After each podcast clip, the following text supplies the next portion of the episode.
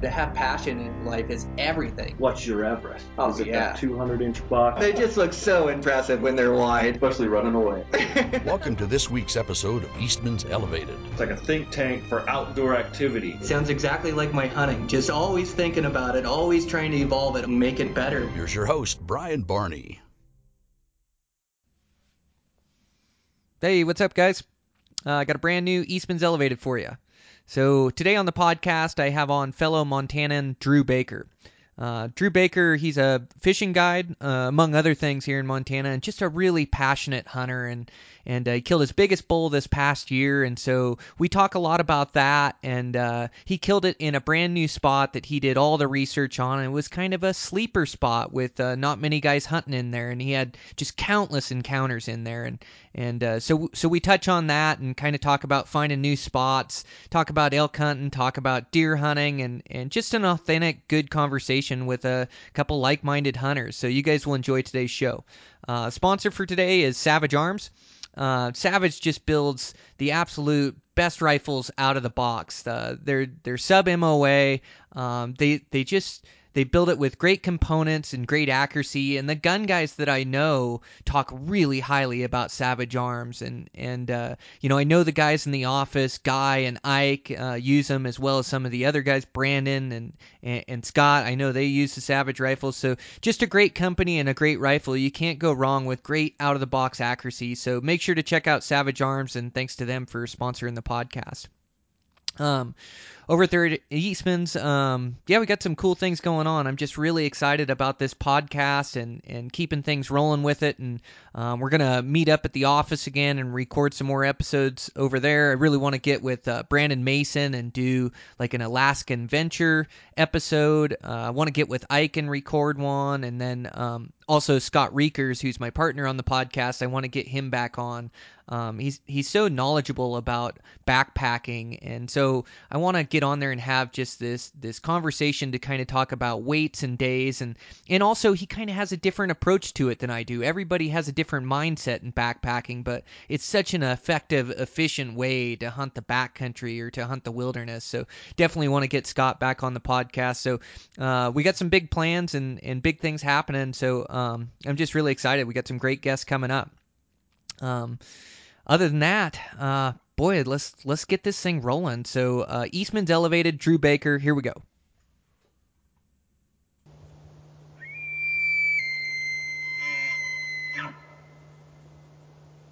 All right, I'm here with fellow Montana and Drew Baker. Um, Drew, how's it going? Great. How are you doing, Brian? Yeah, I'm doing good. Well, you're a you're a fishing guide here in Montana, and I I always think fishing guides make really good hunters. Uh, yeah, I guess we're just like anybody else, but we're uh, skilled in a, a lot of patience uh, dealing with with some clients, and so I think that definitely helps us out in the long run. There, chasing animals in the woods. Well, yeah, and um, we've talked before, but the, I think there's so many similarities between fishing and hunting. You know, whether you're you're reading water or you know you're you're reading the landscape that you're hunting, and you're trying to either find trout or you're trying to find deer or elk or whatever it is. But there's a lot of similarities to it, I think. Yeah, totally. Uh, like we've talked before, uh, stalking a, a big bull elk is very similar to stalking a big brown trout. Um, they're they're both programmed to make us look like fools. I, I swear to God. Um, sometimes you only get one shot, and if you screw up in any way, don't play your wind right, uh, maybe you get snagged in that bush above the bank there, um, and that that's your shot. And if you blow it, you probably won't ever see that bull or brown again. And it's uh, yeah, a lot of similarities there. Well, like you say, we're almost set up to fail. Their their instincts are just so good that they're just gonna beat us a lot of the time. And whether it's an elk or a trout, which drives me nuts, by the way, when you get like one toss at that bank you've been waiting all day for, and you hit that limb above it, like you say, and you snap it off, and then you don't get any cast down that bank, and there's no hitting it like you. It, it's high pressure moments, and if you don't get everything right, or sometimes even you do get everything right, it's just a high degree of difficulty. And same thing on a bull elk, chasing those things around. I mean, it's all got to go absolutely perfect to get an arrow in it, and he's probably got to make a little mistake along the way too. Yeah, totally. There's there's very little room for error there, and and second chances just don't really exist. It seems like when you're on the the river or on on the mountain. So you got to play your cards right to to get the big ones. And like like my dad used to tell me, they don't get big being stupid, and and that's very well uh, a fact there. They they sure don't get big being dumb. No, well, especially in today's day and age with with pressure and other guys out out hunting and chasing them, like they get educated and and elk don't live to be you know 100 years old like us. Well, if we're lucky, 80 to 100. Us guys don't fare too good after 80, but you know they don't live that long. They live you know 10 to 15 years tops, and so you know every year of knowledge that they gain, they just get so much smarter in the woods, and they just have a knack for making the right moves. Yeah, definitely. I've I've done a, a little bit of research on the, the fishing side of things, and it's they get conditioned from from the research I've done. It's and uh, it definitely helps them out. They're they're built to to learn and and try to stump us too, and and that's one of the things that that draws me, and I know a lot a lot of other guys to just the anything outdoors is is just the pursuit of getting better. We can, we can always get better and up our game and the animals and the fish are doing the same thing and, and that's kind of what drives me is you can never be the, the best hunter in the world or the best angler. It's it's all about that pursuit to get to the next level and, and just keep up in our game. Yeah, um yeah, there's levels to this thing and you you just keep improving and keep getting better, but yeah, like you said, I don't think you ever reach a ceiling or a limit. You're just always learning and and getting better and improving and and, and you're always uh you know, you you're still making mistakes. I still make mistakes and I still learn from it. And the ones that I hate are like the ones that I really knew better. Like, um, you know, I'll have a bull and I'll I'll have a a quartering wind maybe, but the approach just looks so perfect. It looks like you can come right over top of this this ridge and he's going to be right there in bow range and the the wind's maybe just kind of quartering down across him and you think, "Oh, I think I can make it work." And you you go and you do this play and you sneak up and and uh, pop over the top and he's gone and he's running away and he winded you and it's like gosh I know better to not try to cheat that wind but here I go again like you like you almost just have to learn these lessons over and over sometimes but you know or or you you're a little bit more intelligent and pick up on it I try to learn from it but it just seems like you're you're still bound to make mistakes every season and learn from them Oh yeah, we we definitely like to push our luck a lot, and a lot of times that that gets us in a little trouble up there. Um, but it's it's tough not to. That when you you think you have the perfect shot or the perfect opportunity to to push that luck, and it's a it's a good learning lesson though when it kind of bites you in the butt there, and then you go home and start over square one and go at her again, and just keep learning from those mistakes. Well, yeah, and it's um it's such a fine line, and especially with elk, but any species really, it's like this fine line between being patient and being aggressive. Like um, and, and there is no handbook on on when to go all in and make your aggressive play. It all just comes with experience and and instincts, and you just get better at reacting to situations but but it is like this really fine line and sometimes you go over the line and get too aggressive and and then you know the the other way is that you you go over the line the other way where you get too passive and you don't capitalize on opportunities or don't go for a long stalk or you know whatever the case may be. But it sure is a fine line that we have to walk to be successful elk hunters. Yeah definitely. There's there's a lot of what ifs uh, what if you would have went this way around that ridge or played the wind this way or and back to the fishing thing, what if I would have just cast it five feet further up the river from them? There's, there's so many what ifs, and seems like most of the time it's it's the wrong wrong. Uh, I, I guess what you did didn't help you out at all. But as long as you're learning from from those little mistakes and those little what ifs, and, and just continually getting better, I, it'll definitely help you out in the long run.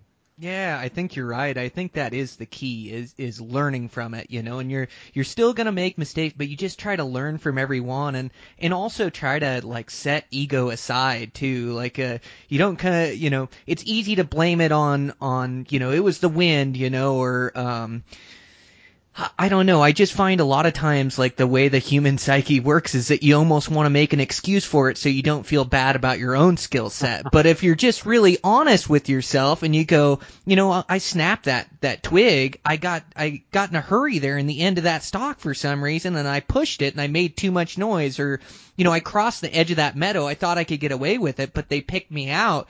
And you really look at it and you really look where you made your mistake and, and you're right, hindsight's 2020. I mean, you're gonna mess up and you're gonna look back and go, what if I would have done this or what if I would have done that? But I, I think it's that what if that you're learning from. Like, okay, well next time I get the chance, I'm gonna play it this way. And you just try to store that information and then call upon it the next time you get an opportunity.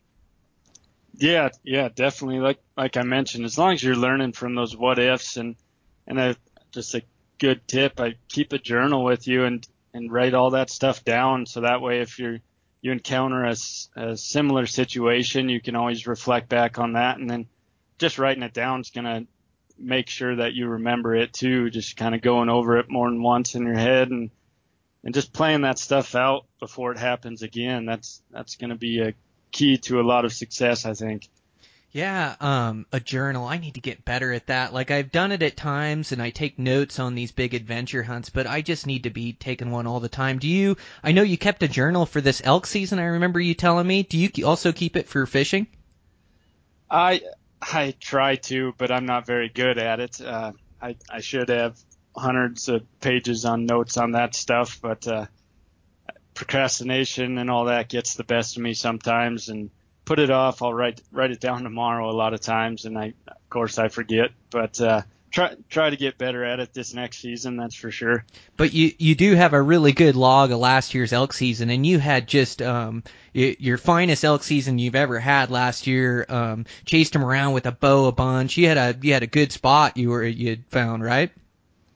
Yeah, yeah. Last last elk season, uh, I guess just ended here a little over a week ago or so. Um, it, it was phenomenal. I, I unfortunately didn't, uh, feed one an arrow, but I did kill a pretty good bull there opening morning in a rifle season and found this little, little sneaker spot just off this county road. Thanks to, to onX maps, I was able to find this place and, and it has kind of just a little, little access and, and the reasoning behind uh, going to this spot is is the rut was really goofy around this part of Montana. It seemed like um, the the highways almost seemed to divide the rut activity, whereas where I was hunting, the the bulls were bachelored up all archery season.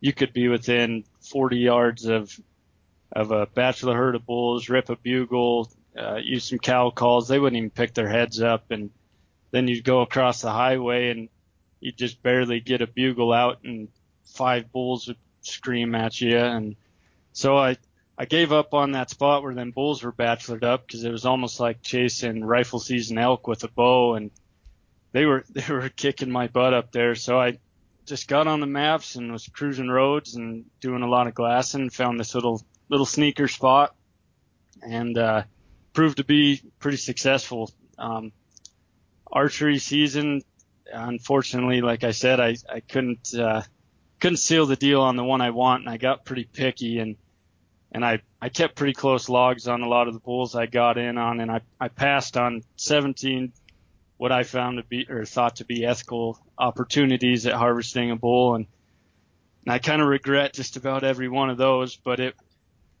uh, none of, none of the situations lined up to harvest the one I wanted and, but it, it was a phenomenal season. I learned so much this year about this area and just hunting elk and learned a lot about myself. Uh, pushed myself a lot harder than than I probably should have, but I wouldn't take it back for anything. Man, how cool. Um, good for you. When you, you know, those are special moments too. When you, when you find a spot like that and you, you've been hunting so hard and it's like, um, all these years come together and you get in just this, this epic hunting where bulls are bugling, they're going crazy. There's a bull over the ridge, make a play for him, and and all of a sudden he's gone, but there's another one, and and those those days of field when you really get into them, you know, are are special. And I I had some of those experiences. I mean, I had a good elk season, got into some good elk, but uh, the one that really stands out is this last mule deer rut and uh, I just I just got into such good rutting action, and there was you know, four different bucks I would have shot in there, maybe five, and then a bunch of other ones ripping around, and they were rutting does and posturing, and I was making moves, and then finally able to arrow one that day. But it those those moments are those places when you when you're a, are able to earn that that just awesome rutting action or that awesome hunting. That's what makes it all worthwhile.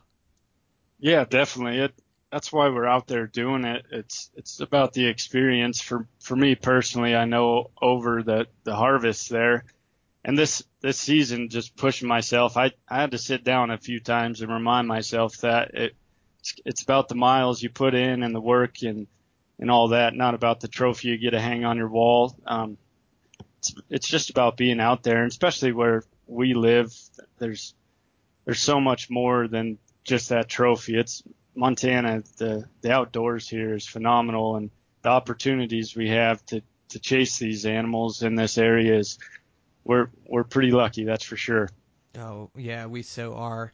Um, you're you're right. It is just all about the experience. It's all about being out there in the chase and um, you know, after after you you harvest something, then it's all over with. But um, yeah, you you got to embrace the challenge too. You can't get frustrated, or if you're not seeing anything, you know, you're you're outside and you're not working, and and you just gotta enjoy it. And so uh, I, I too just try to enjoy every moment I have a field, and whether I'm finding them or whether I'm not, it's an opportunity to to travel miles or learn new country, or you know, an opportunity to get a stock or to to earn a stock, and and an opportunity to opportunity to get better. Um, but yeah, we are fortunate here in Montana. We've we've got a lot of good hunting, and we get an elk tag every year, and a, a, a mule deer or a deer tag every year. You harvested a really nice whitetail this year. Yeah, uh, right there around the last week of the rifle season, I I punched my tag on a pretty good heavy five point. Uh, very fortunate for that. I put in not as much time as I, I did during archery, but um, put in a lot of time to find a good one. And uh, the last week November there, or last week of the rifle season, work got really busy, and I'm trying to leave early every chance I can get, and still could not find a a deer that I wanted to harvest and and finally I I uh, ended up finding a pretty good one and and stalking in pretty close and and putting the hammer down and um, yeah he's a like I said a, a heavy five point. He's kind of a high country whitetail. He wasn't hanging down on someone's alfalfa field or anything so as it was pretty cool. Those those mountain whitetails they drive me crazy but I love hunting them yeah. Um. So so you have mountain whitetails around you, and so this is kind of different. Uh, Montana and Idaho have them, and they're about the only states I know of that have a a mountain whitetail. You know, not that you know I. I guess Midwest has white, you know, they all have different whitetails, but these ones are different. Like you say, they don't go to a food source they kind of wander around the mountains everywhere throughout there and you kind of find them like a you kind of focus on river bottoms and drainages and such but they could really be anywhere in the mountains up there. Is that right drew? Yeah i i found this guy just up on a, a ridge top um a few miles from uh, probably two miles from this little river drainage. And yeah he's just pushing does all over this this ridge. And thankfully i glassed him up and was able to the wind the wind was perfect and was able to sneak in there and put a good stock on him and and uh, get him. So uh, yeah, these these mountain whitetails, I of course I'm only 26, so I haven't been hunting them for 30 or 40 years like a, lot of knowledgeable guys, but they're just so much different than say a river bottom buck um, or a, a buck you'd find on an alfalfa field, it, it seems like there's less numbers up in these higher altitudes, and so these uh, deer don't get as fired up about rattling. In my experiences, maybe that's just where I'm hunting them, but they don't seem to respond like a lower elevation buck with with the lack of numbers up there. They don't want to come in and, and check out a fight or anything like that. In my experiences, of course, but it it just makes them that much funner to hunt because you kind of lose some of your tools that you can use to chase them elsewhere. Yes, well, they've got such vast tracts of land that they can wander where their numbers aren't condensed in, you know, one alfalfa field or one river bottom, and so it seems like their numbers are real spread out. Um, so, huh, that's wild that yeah, you don't get any um, rut or you get rutting action, but you they don't respond to to calls or to rattle. Um, you know, they just they just go off and look for another doe somewhere. Yeah, that that's how it seemed to be. Is there's just not much competition for them and glass and deer around here, I I very rarely saw more than one buck with with a group of does. It, the numbers just aren't great around here.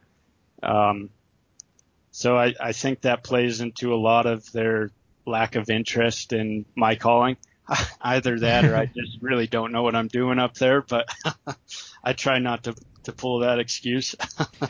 Well, yeah, and, and even in the, the the Midwest and places where they tree stand, you know, Clint. I was just out in the in Ohio hunting for whitetails out there, and so you know I had a buck come by, and so I'm trying to ask Clint, who's the expert. He's been hunting whitetails his whole life and killed some really good ones, and I said, you know, do I grunt at him? Do I do this? Do I do that? And and he just doesn't call too much. He he says he calls as like a last ditch effort if he can see the buck. He'll call to it, get its attention, and then see if he can bring it in. But he says he doesn't have much luck calling those things either. And I don't know if it's more high pressure around where he's at. It's private land, but there's a bunch of private land tracks, and so these deer get hunted and definitely know the pressure's on them. But um, yeah, and, and my experience too, I finally got on the the shooter buck the last day that we were hunting for, just this really heavy giant one, and he walked like 130 yards from the stand right there, and I thought about getting down and making a stalk, but it, they're so switched on. It's so tough to climb down that tree and then make a play, and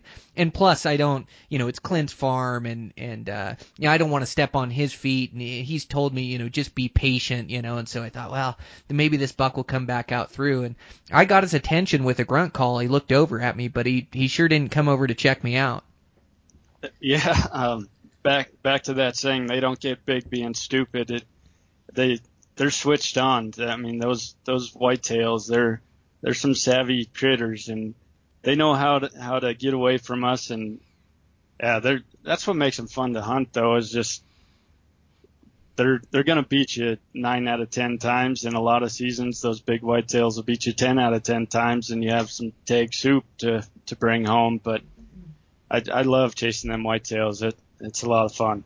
Huh, and so we have them in um, western Washington. Washington, we have whitetails all throughout our state, but I would say that the the mountain whitetails that we're talking about are on that western side. And then I've heard of a lot of guys hunting them in the panhandle of Idaho, right through there, and and, even um, northwest Montana. I've ran into mountain whitetails up in there, or what I would call a mountain whitetail. And, and then that panhandle of Idaho, I know, has a, a late bow season, and a lot of those guys go up and, and do that hunt up there, and that looks like fun. I know when I'm down there fishing, like um, Clearwater or somewhere on the salmon, you know, it looks like pretty cool country to hunt whitetails. Yeah, I I haven't spent a whole lot of time over there, especially not hunting. Usually I'm over there on the the Clearwater chasing steelhead or something.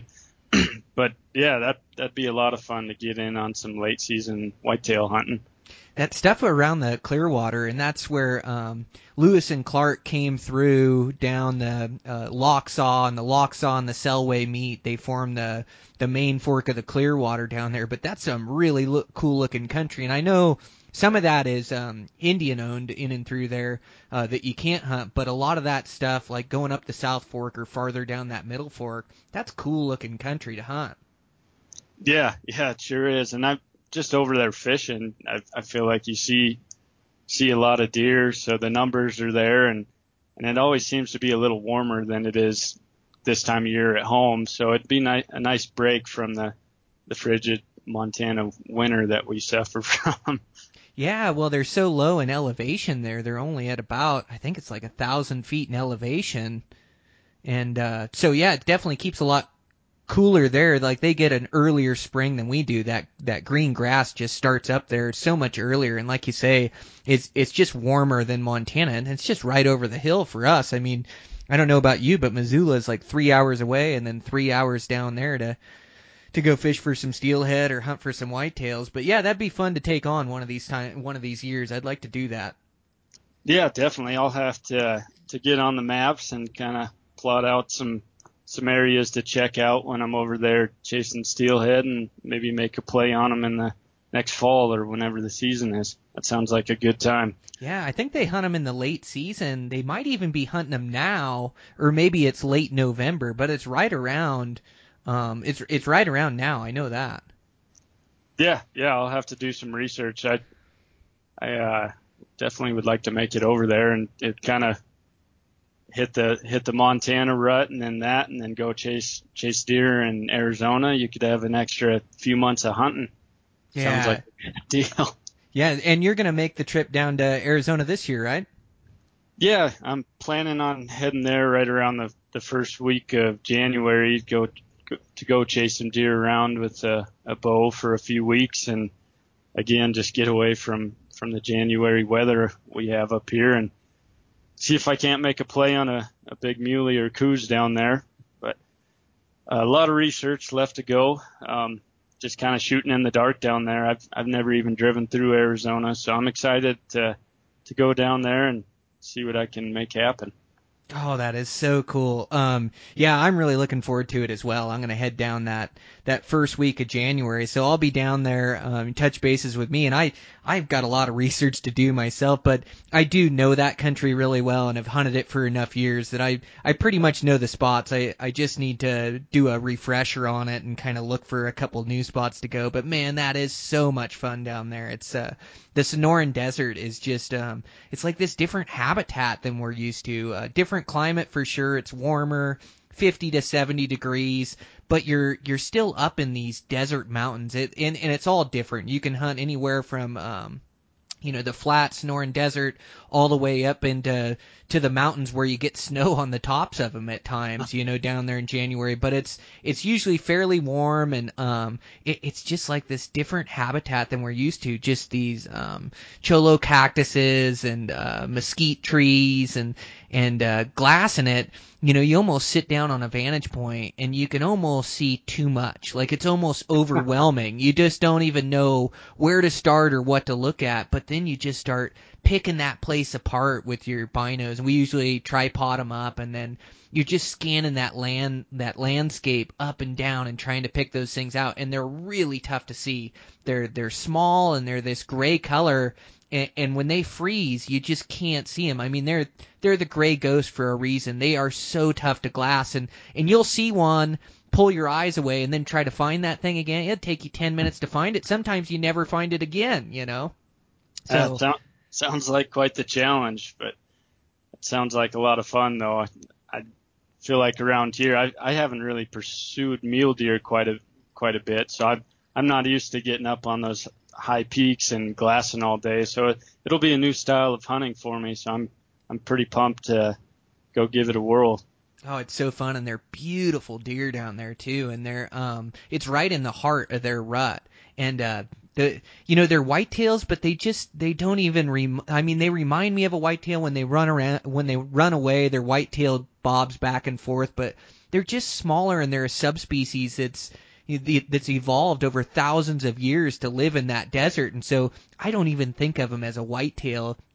Um, they're switched on as a whitetail for sure, and they have some of the same tendencies, but they're just like this different little desert deer that is just so fun to hunt. And then you, you know, you you get down there and you get into it, and and you start to appreciate them, and you know, you know, they're a smaller deer, and a hundred incher is a really good one, but a hundred incher all of a sudden starts to look pretty big to you because proportionally it's got this big body and wide chest and you know it's it's a size and a half bigger than the does and and you're watching them rut and posture towards other bucks and they're aggressive and living down in that desert landscape and you really start to get into it and appreciate them and you just like I always like the experience when you when you when you get to hunt a new animal and a new species and and test your skills. So man, you're gonna have a blast down there. I'm I'm really excited to go down and hunt them again this year.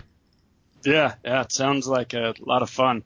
So, uh, quick question: When you're hunting them, are you do you choose to hunt like water sources down there, or do you try to catch them in between feeding and bedding areas, or stock them in their beds? What's your approach there? Yeah, so I haven't done real well off water holes. I know guys do um, well off water, and they they really do well off water in that early season. Um, the late season in the spots that I'm hunting, you know, there's actually drainages that that go off the mountain that hold water where those you know, you can't just find one spot where those Coues are drinking, and they're traveling so much that time of year that even if you had a water hole or you know, and you look on your map and they've got all the drinking tanks marked on your map, and they're called drinkers or um, something like that. But but all of them are marked on your map, so you know where all the water is. But I just haven't had too good a luck uh, focusing on water. Um, it seems like these things are moving so much country that time of year. So I hunt them uh, spot and stalk. I get on vantage points where I can pick apart tons of country, and you'll find them all the way from the valley floor to the to the top of the mountain. But there's like a sweet spot to hunt them. You go too high on the mountain, and there's just way too much timber up there, and you end up still hunting, and those things are so switched on that you just end up jumping them.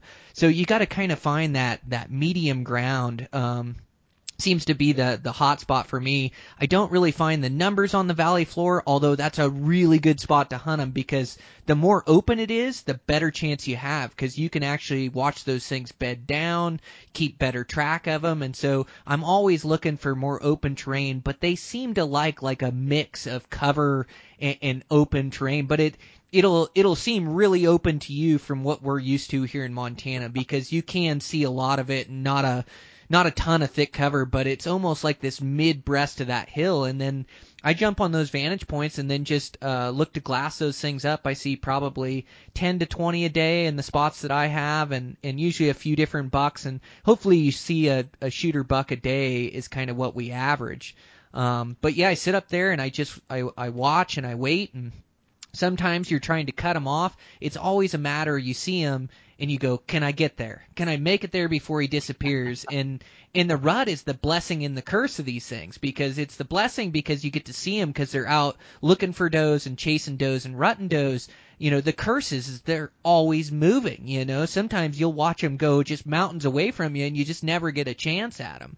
But I try to, you know, I can't say that there's a hard rule like the the best opportunity you can get is to watch them bed because you know they're not going to move. You know where they're at. Try to sneak into that spot, but it it just doesn't always happen. You know, you'll be watching, waiting for one to bed, and he'll go over a ridge you can't see, or he'll dive into thicker cover that you can't glass him where he beds and get his exact location, and they just disappear from you. So it's almost like this game of just can I get to him? Can I make a play on him? Do you think I can get someplace where I can see him or get closer to him?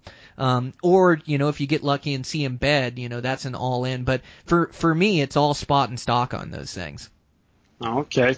Now, is that how you pursue mule deer, rutting mule deer up here with your bow as well? So the tactics, if I choose to chase muleys down in Arizona, would they kind of be the same as the Coues deer? Just best bet is if they're bedding and and just get up and glass them. Is that how you would approach that? Yes. Um, I would. I'd find those vantage points and try to glass up those bucks and glass up those deer.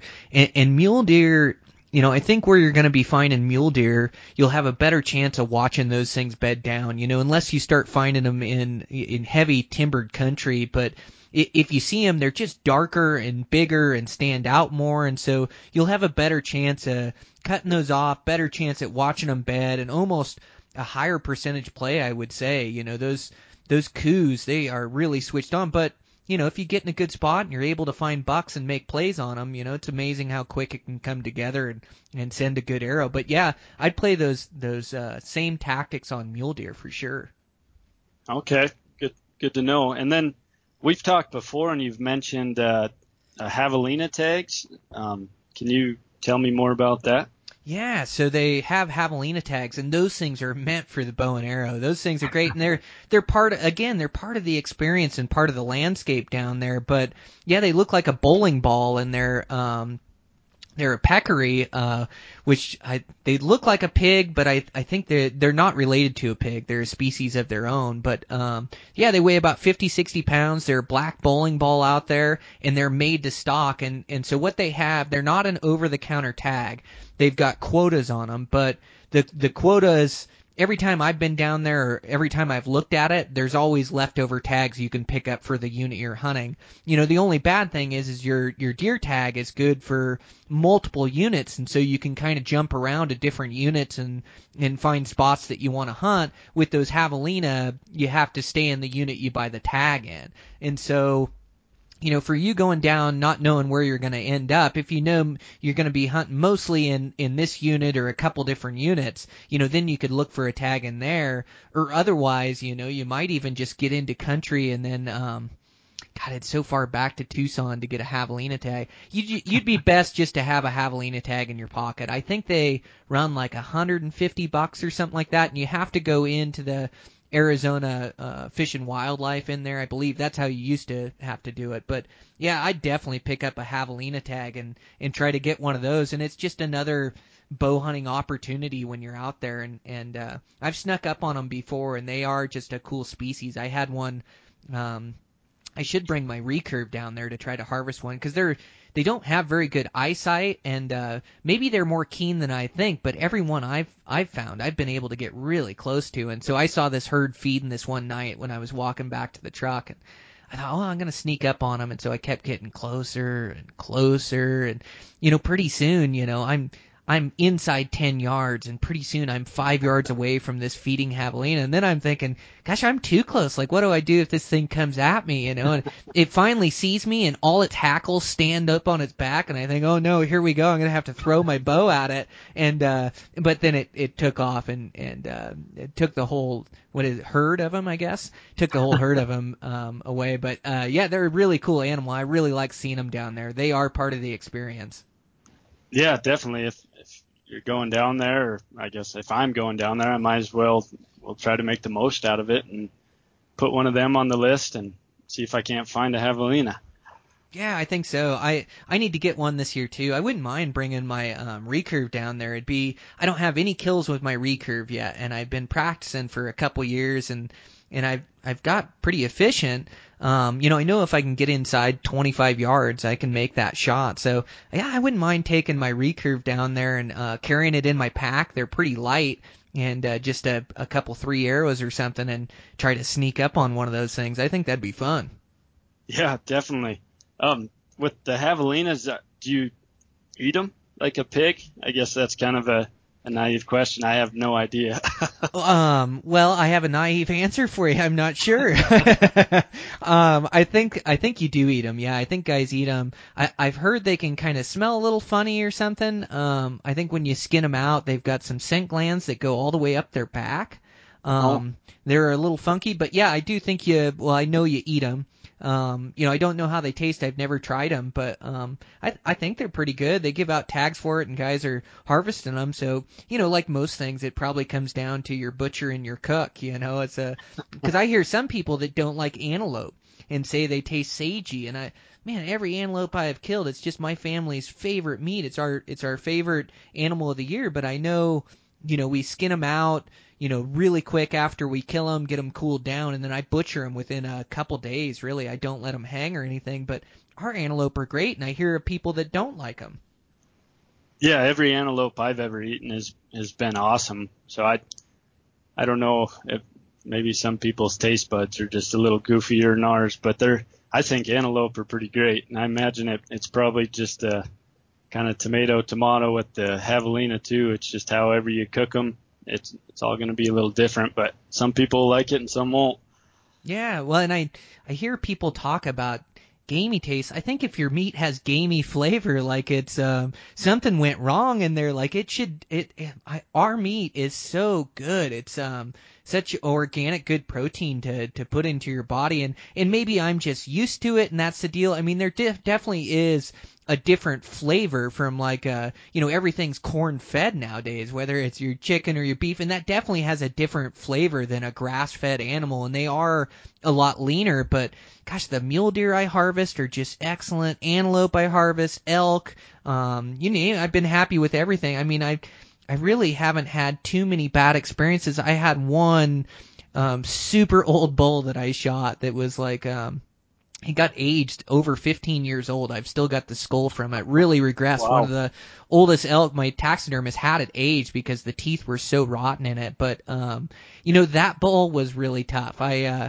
uh, had to grind my steaks into to burger or sausage or whatever I did that year, and it you know it was fine that way. It didn't have a bad, have a bad flavor, but it definitely was really tough where it it uh, wasn't worth making a steak out of. But I've had really good luck with with all my animals. Yeah, I'm I'm with you there. I've I've shot a few older cows over the years that it's like chewing on a piece of leather. But as as far as the gamey taste, um, our deer and elk are they're pretty primo stuff. It, it's all good. And at the end of the day, I I still have a full freezer, so even if it isn't perfect, I'll still eat it. well, yeah. Um, and, well, and I've got a family too, and and we just work really hard at our recipes and using up all our meat, but we really appreciate it. I mean, I I think it's so cool. We can go out every year and harvest our hunt for and harvest our own meat, and then you know pack it out and then uh, butcher it ourselves. And so we work really hard. Not every recipe works out, but for the most part, uh, it is dang good. I'm gonna do a roast tonight for the family. Um, I'm on this roast kick lately, like doing. I used to cut my back straps in steaks and tenderloins, and even my rounds I'd cut into steaks, and I'd do a couple roasts, and we'd throw them in the crock pot, and they're really good that way. I like doing it that way, but uh, lately I've been doing these roasts or these whole back straps, and then I'll cook them in the oven and, and reverse pan sear them like after they've been in the oven and, and cooked, and and then slice them about uh, three quarters of an inch thick, an inch thick, something like that that is so tender and so good. Um, so so we've been digging on that lately. So that's what I'm gonna cook tonight. Sounds awesome. I'm I'm having elk steak for dinner myself, and yeah, uh, with the tenderloins, the last few bulls I've killed over the last handful of years, I just leave the whole tenderloin as a, a roast, throw it in the smoker. That that's about as good as it gets. It's that's why I do it. oh, I know it. Isn't that so good? So you put yours in the smoker. Um, do you have a controlled temperature gauge on there? Or do you just do it by feel, or how do you how do you do it? Um, so this this is mostly my my old man's really good at this stuff. So he's he's all about the the temperatures and the precision. I'm I'm mostly the the freezer stalker, but it it's uh it's some good stuff. Yeah, um, I'm just all on feel. I don't, I, I never have been good with being told what to do or directions, or I'm just, uh, I, I just like to kind of, uh, just free, uh, just go free and like, um, go off feel a lot, and and sometimes that's my curse, and and uh, sometimes it turns out good, but uh, um, yeah, that's that's how I run. I don't, uh, yeah, different temperature every time and a different time, and then I'll I'll test it, and um, I I guess um and and I never write it down, so uh, it's it's all upstairs, I guess, for for better or for worse. Maybe you need a, a cooking journal. yeah, no doubt, I do. Yeah, a cooking journal for when I get it right. Yeah. Yeah, but no, it's pretty cool. Those Coues eat really good too. That is some really good meat. You don't get a ton of packages of it, but uh, the stuff I have got, I really like. Good deal. I have to keep that in mind when I'm down there. Yep. It's weird too, even in that Sonoran Desert down there. I'm trying to remember if I've seen a bear. I don't think I've seen a bear down there, but I've definitely ran into bear tracks. And then it's, you know, you got to be safe down there too. I've hunted right on that border, and right on that border has got really good Coues populations. Um, but it it's it's also got a, a migration of, of Mexicans that come across too. So you got to be careful down there. I've heard like um, you don't want to park your rig overnight. And I've stayed down there overnight, but usually I opt to drive back and and uh, get back another 50 miles or so and stay up there. But yeah, I've I've been driving down the road on those border units, and uh, I saw father and son and gave him some water. They were just dying on the side of the road, but they were pretty much waiting for border patrol to pick them up. And and while you're down there, you do see a good uh, border patrol. You know, they, there's a lot of border patrol down there driving around. They'll set up on high hills and they'll set up like um I don't know if it's night vision or they set up like some satellite thing where they're trying to pick up maybe body heat or something like that and trying to pick Yeah. these guys up. And uh, you know, it's not the guys that are that are just trying to come across that you worry about. It's the guys that are smuggling stuff that you know they don't abide by our rules. Um, you know, they're crossing from from Mexico, and I remember one time I looked down and I spotted three guys and they were coming all the way up this drainage and they were moving through country like they just um they knew you know the route through country where they weren't going to get seen in the easiest way through and so they they came over the saddle and then they got in this bottom and they kind of rolled right by me but they were three young kids like in their late teens or early 20s and all three of them had backpacks but they were carrying their water and so you know, you can guarantee it wasn't oranges they were smuggling in those backpacks. They were smuggling something, and who knows, you know, what kind of trouble you run into if you run into a couple of those guys. So you you definitely got to be safe and and uh, keep that in the back of your mind as you're hunting down there. Yep. I lose you, Drew? Uh, no, can you hear me? Oh, I got you back there. Right. Yep. Uh, Yep. Can you hear me now? Yeah, I got you. I was breaking up. This this dang internet's going to be the downfall of me sometimes. Well, I just don't have good luck with these podcasts.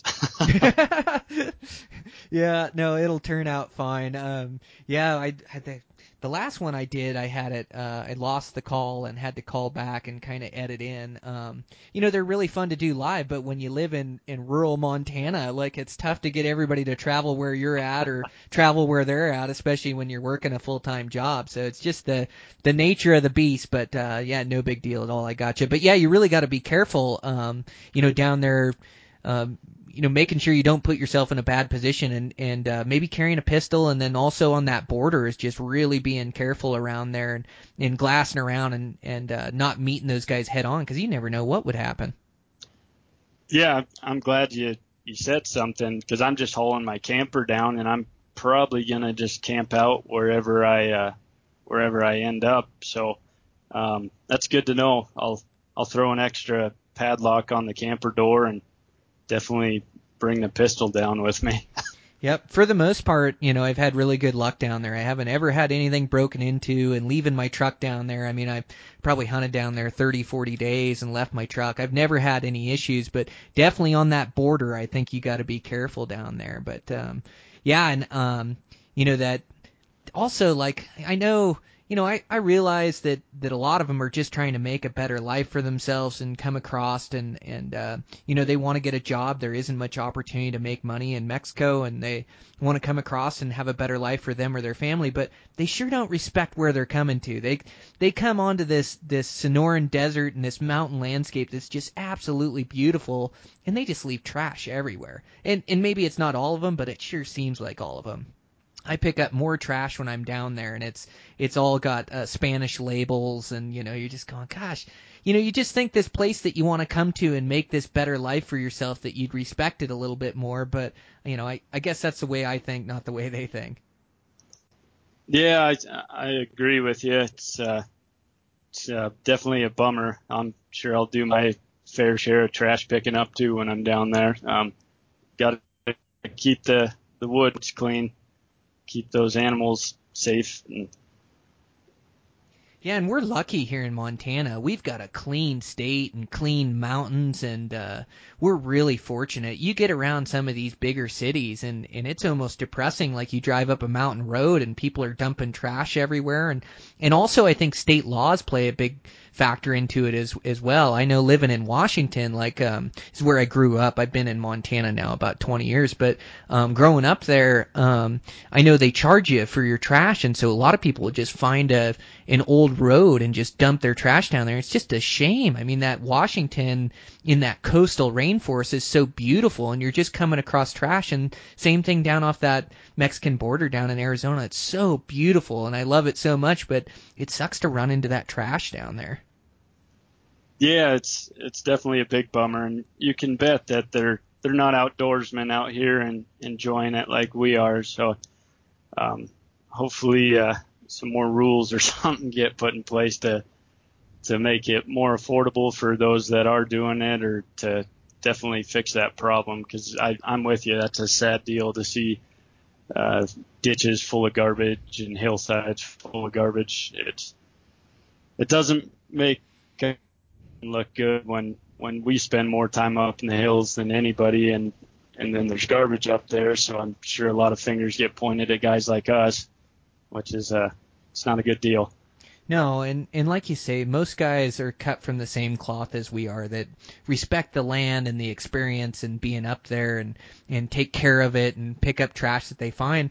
But I even find there's some hunters out there that that are ditching stuff in the in the wilderness, like in spots and in different places and um down trails and just don't pick up after themselves or um so I think some people are you know I picked up a bunch of water bottles this year during elk season but it's it's always my joke with uh I, my hunting partner Dan and now it's a joke you know spread between a couple other friends that uh it's it's a good car it's really good karma to pick up trash. And so I picked up like a bag of trash and killed this big Wyoming buck, and my buddy Dan was just a believer after that, you know. So Dan will dang near race me to trash because it's such good karma to pick it up, and so I've kind of spread the word. And I know that Hawaii guy, we picked up a bunch of water bottles on our way out from this, you know, four day backpack trip, tired coming out, and found a bunch of stocked water piles and water bottles and put them in the pack. And I said, "Oh, this is good karma." And sure enough, he killed a giant six point not too many days later, like this perfect 40 yard shot.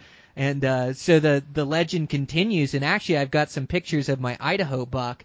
And uh, I hadn't picked up any trash in Idaho. And the day I killed up my buck, killed my buck, I found two or three Bud Light cans and stuck them in my pack. And then I ended up killing that Idaho buck, and that was on a hunt with Dan. So Dan is a major believer now. I think Dan's just out picking out garb, picking up garbage to get good karma.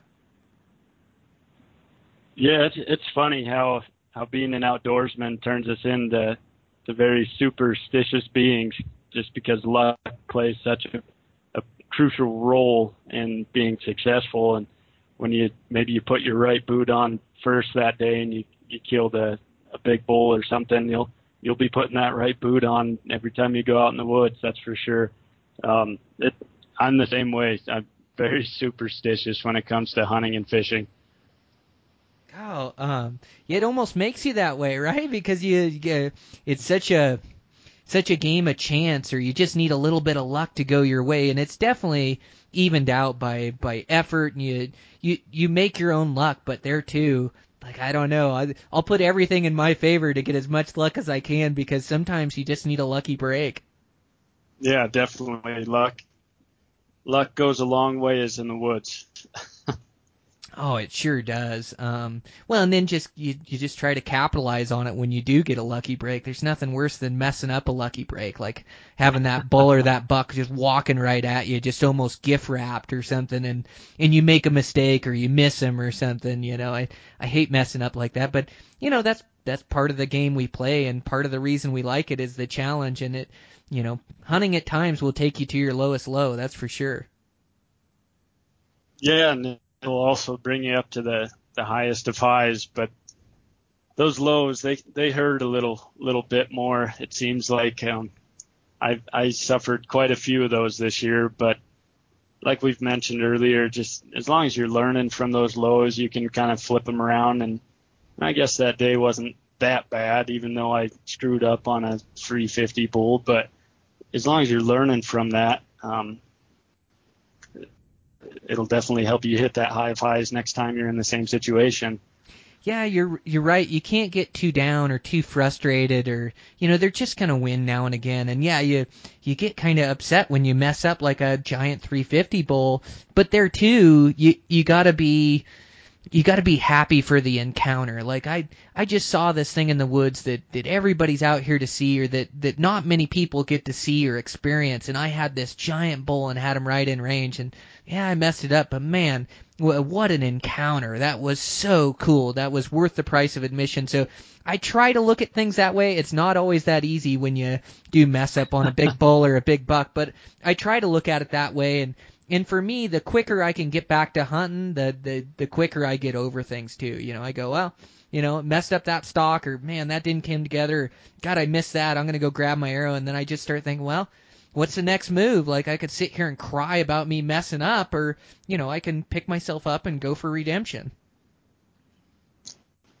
Yeah, I'm I'm I'm with you there, and really, it's it's about putting the odds in your favor when you when you hit those lows and you don't want to go out the next day um, just tell yourself that that you know eventually if you're out there it it'll come together but you're not going to kill them by sleeping in or or sitting on the couch. So you, you got to be out there.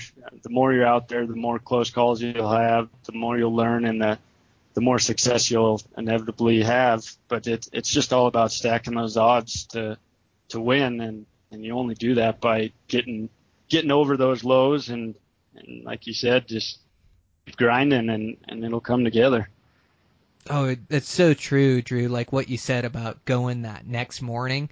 Like you do, you kind of get beat up and you kind of feel like, oh, I spooked all the elk out of there. It's not going to be that good tomorrow. I'm gonna, I'm gonna take tomorrow off, even though you have the morning to hunt. But um, the, the persistence is deadly. Like the more you're out there, the more things happen, and that's exactly how I killed my bull this year. I went on a trip and I missed the rut as the, you know, the rut just goes in in in peaks and valleys. You know, sometimes you hit it just right and they're rutting like crazy, and sometimes you hit a valley like like you did on that other side of the highway where you were talking, where you know the the bulls just weren't talking and they were they were bachelor herded up and they're just not rutting. It's just peaks and valleys depending on when those cows come into estrus. But yeah, I totally missed it.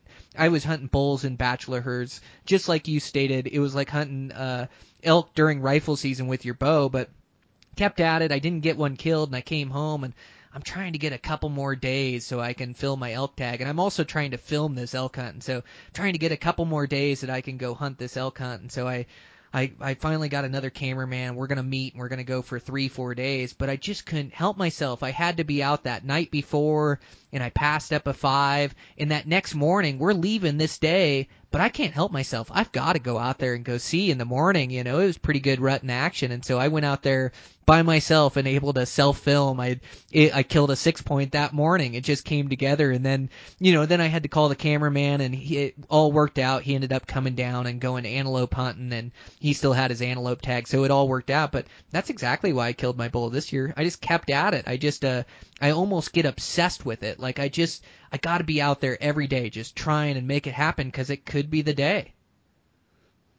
Yeah, ex- exactly. You you never know when when the stars are gonna align for you, and and you'll you're gonna seal the deal on a, a big bull or a big deer, but you you'll never know if if you're not out there. And that I'm I'm with you. I had to.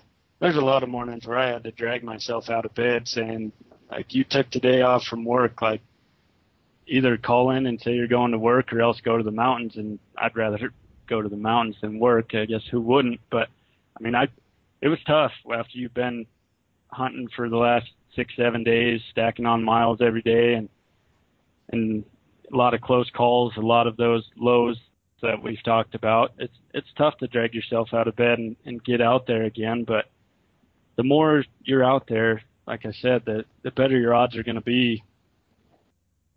Yeah, it's um, it almost just out there, which is.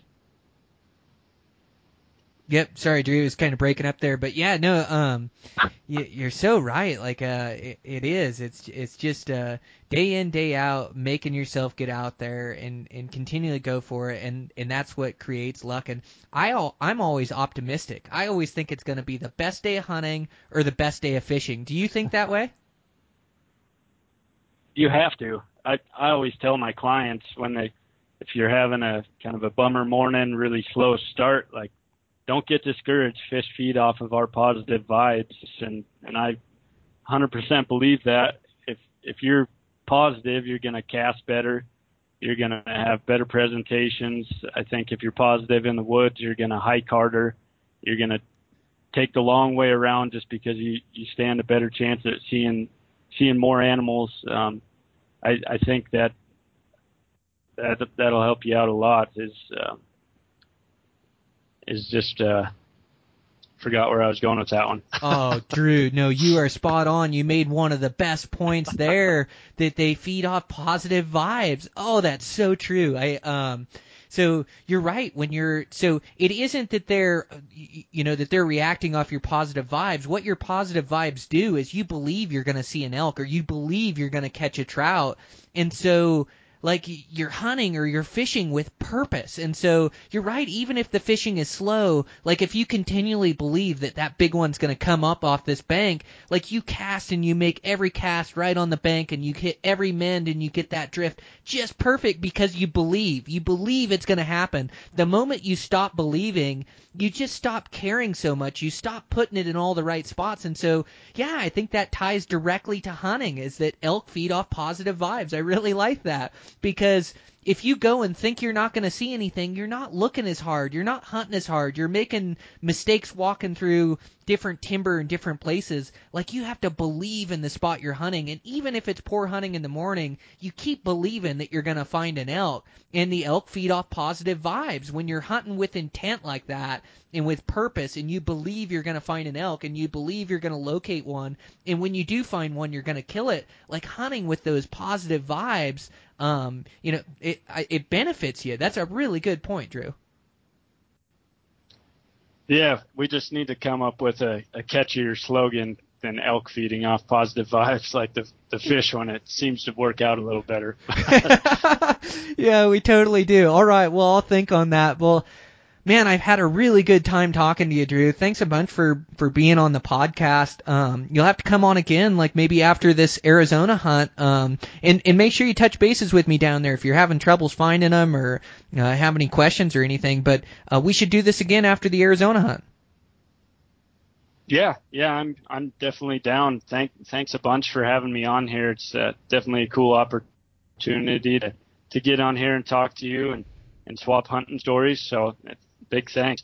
Yeah, yeah. Thank you, Drew. Um, and congratulations on your season. Uh, biggest bull to date and a, a nice whitetail this season. So you did good.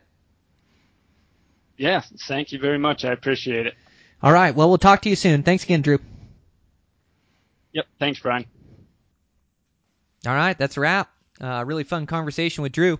Um, it's just really intriguing this um, new elk spot that he found and, and such great hunting through the bow season and then through the rifle season where he eventually harvested his best bull. But these these sleeper spots and these these new spots they exist out there on on public lands. It's just about us guys doing the research and and uh, doing the glassing and the scouting and and finding these locations where we can get into this this this really good hunting. Um, so uh, fun conversation with Drew. Uh, wish him all the best this this next season and and uh, down in Arizona. I hope he had a good hunt down there. So uh, make sure to check him out. Um, sponsor for today's show is Savage Rifles. Again, guys, just the best rifles made with out of the box accuracy, great components, uh, gonna last you the the the test of time, and and uh, uh, gonna be a great shooting rifle for you. So um, make sure to check out Savage Arms. Um, over there at Eastman's, we're going to record those podcasts and um, just keep things rolling on. I got another article coming out in the next issue and and uh, one in this issue. Um, yeah, just writing all the time. The the they're so great to work with over there. That Todd Helms is the editor, and if you're thinking about writing a story for Eastman's, make sure to get a hold of him. Um, he's just a huge asset. Uh, I, I always really enjoy our conversations, and he's always good to to bounce ideas off of. But uh, I really enjoy working with him on the articles and and uh, working with Scott on this podcast and and planning for the future. And it's just a really cool deal. It's this podcast is it's it's such a it's such a weird platform as you know you can you know I, I plot and plan beforehand and take a few notes but but really it's all once you hit the record button you know you you have to just get out of your own way and, and let it come out and let the conversation flow and so it's it's being really good in the moment and so it, it's tough to work on that unless you're doing the podcast. But um, I do feel like I'm improving and uh, just want to get better and better at delivering information and being able to articulate intelligent points to you guys and, and be able to paint the picture. And uh, you know, I I don't get it right every time, but um, you know, I think I I think I am getting better and and uh, just want to continually improve and and make sure I'm getting the right guests on to get you guys the right information. So you know, us as a as a hunting community can be successful together and and uh, draw from each other's success and build on it. And so um, it's just a really cool deal that we're putting together here. I have guys reaching out to me and and uh, uh, inviting me in places and helping me out. You know, talk about that Arizona hunt, or I haven't released that one yet, but um, that Miguel uh, Mogales looked me up. He was just a Facebook friend and, and kind of helped us with a couple vantage points down there. It's, it's just really neat the community that we're building, and I just want to help you guys the same to to be successful. So. Um, really cool deal. Keep working away. My computer crashed yesterday, so I'm a little late getting out this podcast, but uh, I'll do it on my on my backup or on my laptop. Um, I, I just had to get all the the software put on there and uh, be able to to edit everything and, and get it out to you. But um, I got it figured out, so um, it's getting easier. And uh, found out on my computer, it's not the motherboard; it's just the power source. I swear they build these computers to break. I mean, I haven't even had this computer I couldn't have it two years. I probably had it a year.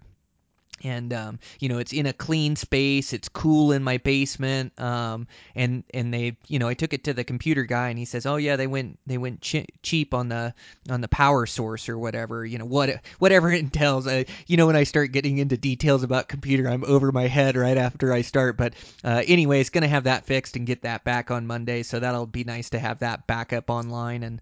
Um, keep this thing rolling, keep these computers running. It's always tough when you can't fix it with an Allen wrench. You know, it's uh, uh, like you say, get down to the to the motherboard and um, I'm pretty lost. Basically, you open up the back to, of the computer, and I'm lost. I don't want to touch anything in there, but uh, we'll get this thing up and running again and uh, be good to go. And it it's just life. Um, you know, you you have things go wrong, like a construction company. You know, we've had some problems we're working through, and nothing major or anything. It's just um, it, it it's basically just construction and, and issues that you have to work through, and computers dying, and you know, uh, it's on the fritz, and I'm trying to get out podcasts, and I had a bid I was working on trying to get out, but you know, they're they're just hurdles. It's uh, life, and we're only here for a short time. Uh, I'm just uh, I'm just not going to let these little things bother me, and you know, whatever it takes, it takes you know a couple hundred bucks to fix a computer, no big deal. If it um, have to bend over backwards uh, in the construction company to make a client happy. Of course, you know I'm always going to do what I believe is right, and um, and then stand behind it. But if I feel like I, I I need to make something right by the owners, well, I step up and do it. You know, I just do the right thing, and then just trying to enjoy my life to the fullest. And um, I, am so fortunate to go on all these hunting adventures and, um, gosh, fishing. I mean, I've got great fishing right in my back door. Now that we're kind of getting over this Coues, uh, this Arizona Coues trip, you know, I've got a three, four month lull where, uh, focus on trail running and training and uh, you know get my bow um, all set up and shooting right which set up now but you know just just messing with it shooting every night uh, improving my skill set um, just just so many good things out there that uh, can't let a couple things drag me down or uh, negative comment or anything like that. So um, just got to keep rolling on. It's just uh, the way of the world. So um, all good here uh, in Montana and enjoying life to the fullest. And um, check in with you guys next week. Thanks as always for all the support on the podcast, you guys. I, I know I, I mention it a lot, but I, I really do appreciate it. It is so cool to, to build this community that we're building and then to give the support to the guests that are on the podcast to, you know, it gives us weight here that, uh, you know, that, that people are listening and paying attention and, and uh, support the guys that, that you like to hear on here. So anyways, I've talked enough. Uh, have a good week, guys. Check in with you next week.